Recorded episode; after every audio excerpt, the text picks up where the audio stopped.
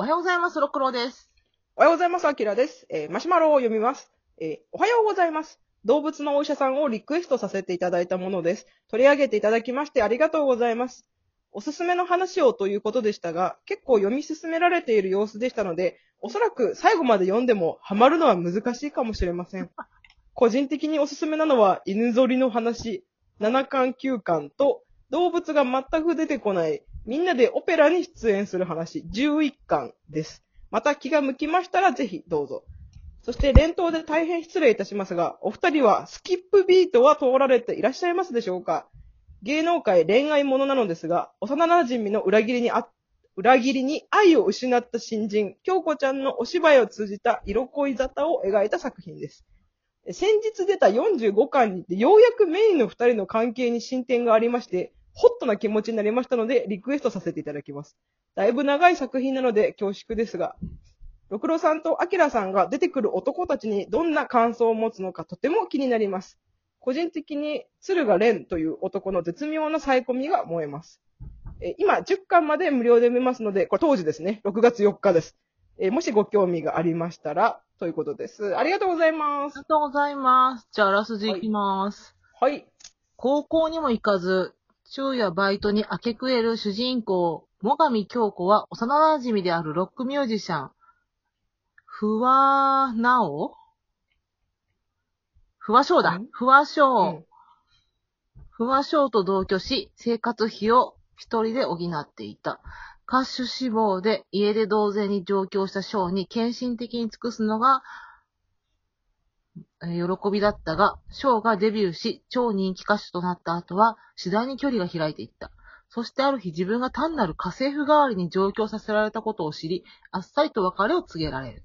捨てられてしまった京子は失意の中で、賞に復讐すべく、芸能界入りに挑戦する決意を燃やす。執念と根性で無理を通し、賞の所属する赤時と並ぶ大手芸能プロダクションの RME の新人発掘オーディションに参加し、審査員の意表をつき、一次審査を通過するが、続く第二審査で愛する心と愛されたいと思う心をかけていることが露呈してしまい、落選してしまう。しかし、京子の才能を見抜いた RME の社長、ローリー高田は彼女を採用し、京子の愛する心、愛されたいと思う心を補うべく、ラブビームというグループを作り、京子をそこに所属させる。隠して芸能界入りを果たした京子は、翔への復讐のために芸能界生活をスタートさせる。はい。はい。まあ、要は復讐から芸能界に入るという主人公ですね。スキップビート。これ、あの、無料で10巻読めるときに10巻までは読みました。無料で、あ、私8巻ぐらいまで読めるときに、うん。2巻で止まった。まあ、うん、わかる。あのね、最高に面白私かった。もこのマシュマロなかったら読んでなかったかも。うん。最高に面白かったのが、裏切られるところまで。わかる !1 巻が一番面白いのようん。あのー、なんていうか、こう、ね、上京して、家政婦して、でも、翔ちゃん頑張ってって言ってるところが一番面白かった。うんうん。で、芸能界に行ったところ、また私、まあ2回で止まってるから何とも言われへんけど、なんかそこまで乗れなかったよね。うんうんうんうん。まあ、確かにね、まあ、その、結局なんか復讐で芸能界入ったところでみたいなところはあるから、うんなんか、結構その、ある意味こう見方を変えればこれ、芸能界お仕事漫画とか演劇漫画のジャンルにもなるんだけど、うん。なんか、そこまでそのやっぱり主人公に、こう、才才能っていうか、そこまで惹かれるものがないから、そこまでハマりきれないっていうのはある。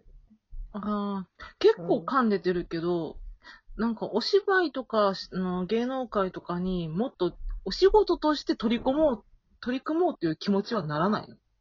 うん。あ、うん、でも私も10巻までしか読んでないからわかんないけど、まあ最初は確かに復讐心で始めてはいるんだけど、まあ、だんだん、ちょっとこう、おも、面白みというか、やりがいみたいなのを感じき始めてるのかなっていうのは感じたね。うーん、そう。それは多分、翔ちゃんもそうだけど、その、もう一人のヒーローの鶴賀さんって人がいるんだけど、まあ、すごい天才的な俳優さんで、その人の影響もあるとは思うけどね。そっか。な、なんか、やっぱり、アクタージュでも言ったけど、うん。なんか、その、やるっていう仕事に対して、復習とかじゃなくて、ちゃんとこう、入り込んでほしいんだよね。まあ、あの、まあ、好き、やっぱ好きでやってほしいよね。そうそうそう、そそれもあるかな。うん。で、このスキップビートで面白いなって思ったところは、そのクズ男っていうのがクズを、クズらしさを出してるってところが最高だね。確かに。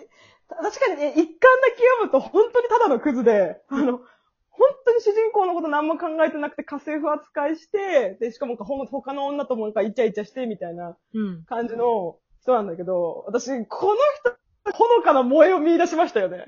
え、なになになに？これあの、この後ね、その、京子が ある程度ちょっと芸能界で出始めて、うん。えっと、その翔ちゃんがやってるバンドの、えっと、PV、今、当時は MV って言うけど、当時はプロモーションビデオだから、うん MV に出た時に、この、オファーが来て、京子に。うん。で、京子はやっとこれで直接対決で翔ちゃんに一泡吹かせてやれると。うん。で、翔ちゃんの方は京子のこと知らないから、誰が来るんだろうみたいな感じで、実際に現場で対峙して、うんおめえやっぱりあいつじゃねえかみたいな感じになるんだけど、うん。その、そこで初めてその、えっ、と、翔ちゃんが、うん。なんか、ちょっとした、その、京子のことを私は、あの、もっと適当におざなりにしてるのかなって思ったら、うん。なかなかのクソデカ感情だったんですよ、これが。え、どういうこと？まずね、そのね、PV を撮るときのね、うんモノローグから始まるんだけど、うん。翔ちゃんのモノローグね。うん。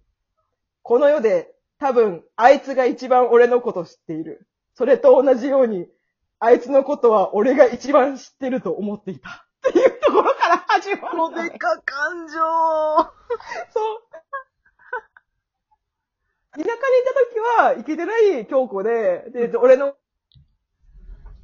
だけの俺だった、あ、お前だったんだけど、うんだ。から俺、あいつは俺のこと一番知ってるし、俺はあいつのこと一番知ってるぞっていうのがあったからうん、うん。まさか、京子に噛みつかれると思わなくて。ああ、なるほど。なんか、京子が俺に復讐しに来たっていうことが、うんそう、えってなって、で、なんか、えっと、マネージャーに、あの子京子ちゃんじゃないのあなたずいぶんひどい振り方したんでしょみたいなこと言うんだけど、うん。まあ、でもまあ、今でも、あいつは俺のもんだと思ってるからっていうのよ。それさ、あいつを好きに、そう。あいつを好きに扱えんのは俺の権利だと思ってるしっていうのよ。うーん、まあ、私は好きやで、そういう感情も。わかるわかるわかる 好きやけど、あの、まともな意見を言うと、そうれ、ん。恋愛とか好きじゃなくて、ほんまになんか所有物として見てるよねっていう。そうそう奴隷、奴隷みたいな感じ？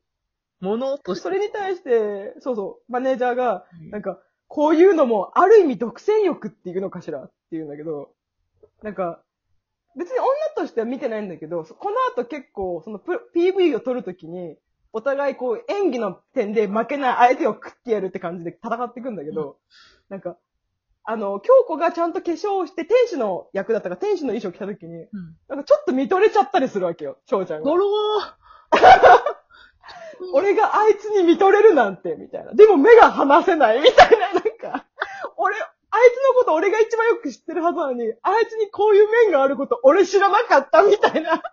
そういう風にさせてあげられなかったお前に罪があるぞって思うけどな。でも、なんか面白いのは、あれだけはっきりお前に復讐しに来たって京子に言われたりとか、あれだけひどいことやってるっていうのがあるのに、京子は俺のことを理解しているという点で全く悩まないんだよね、翔ちゃんって。私さ、これ、うんまあ、1、2巻しか読んでない人間が言うのなんやと思うけど、うん。翔ちゃん、京子のこと自母心やと思ってない？そう。甘えてんだよね、完全に。お母さんじゃねえんだよ。うんうんうん。でもなんか、お母さんともあるし、なんか、それこそ本当深さとか、深さと沙織の関係でっていうのもちょっとあれだけど、うん。なんか男女の関係にはならないんだけど、お互いのことを一番よく知ってるし、で、しかもその、過去の幼馴染だから過去のエピソードとかも全部知ってるし、うん。なんか、そういう時になんか、なんだろうな、か芸能界にいるから翔ちゃんは格好つけなきゃいけないんだけど、うんうんうんこいつの前でだけは素の俺でいられるみたいな。なんか翔ちゃんに腹立ってきたわ。でも私、こういう人すごい好きだし。いや好きやけど、めっちゃ好き。めっちゃう好きやけど、めっちゃ腹立つわーと思って。ん。わかるわかる。なんかもう一人のヒーローの鶴賀さんが、すごくこう、かっこいい、本当にかっこいいヒーローだから、うん。余計にこの翔ちゃんのクズっぷりが浮き立って面白いっていうか、最初はあんだけ翔ちゃんのこと嫌いだったのに、なんか、あ、こういうこと考えてたんだって思ったら、なんかこいつのこと嫌いないなと思って。だから、なんか、ここいつはこいつで、京子の愛情を全く疑ってないってところが。だから恋愛感情にさえなれ、ならなければよかったんかもな。そうだね。それはあるかもしれないね。だって、かもう一人のヒーロー、めっちゃ影薄いもん。そうなのよ。そう、卒がなさすぎて影が薄いのよ。それ考えてやっぱ翔ちゃんのクソデカ感情、生意気、ムカつく男、クズ男ってところはさ、やっぱうん魅力があるよね。そう。で、絶対に当て馬じゃん、これ。うんうんうん。そう、そこもまたちょっとね、惹かれるというか、なんか、なんか別にあいつが、京子がドイツと付き合ってもいいんだけど、なんか面白くないとか、うんうん。なんかこの、うん自分のものだって認識してるのに、他のやつと仲良くしてるの見るのちょっと気に食わないみたいな。うんなんか、そのね、おま、お前がそれ思うかって思うんだけど、やっぱ、やっぱ執着してたんだな。なんだかんだ、なんか変な愛情を持ったんだなっていうのがあって面白い。うんうんうん。やっぱうん余裕を持って、あいつは俺のことが好きと思ってたのが違うかったっていうところで多分執着が生まれてるんやろうね、とは思。そううそう。で、こう噛みつかれた時に、うん結構本気でびっくりしてるのとかも、お前どの口が言うかみたいな。なんか、そこで疑ってないんだみたいな。面白い女ってあったんじゃん、そこで。そうそうそう。もうある意味中堅だなと思った、こいつ。その京子に対する信頼の深さが。京子も執着してるよな、それ考えたら。そうそうそう。だって、復讐するためにわざわざ芸能界入ってるからね。うん。ある意味お似合いじゃん。俺と、あお前と、あ、あ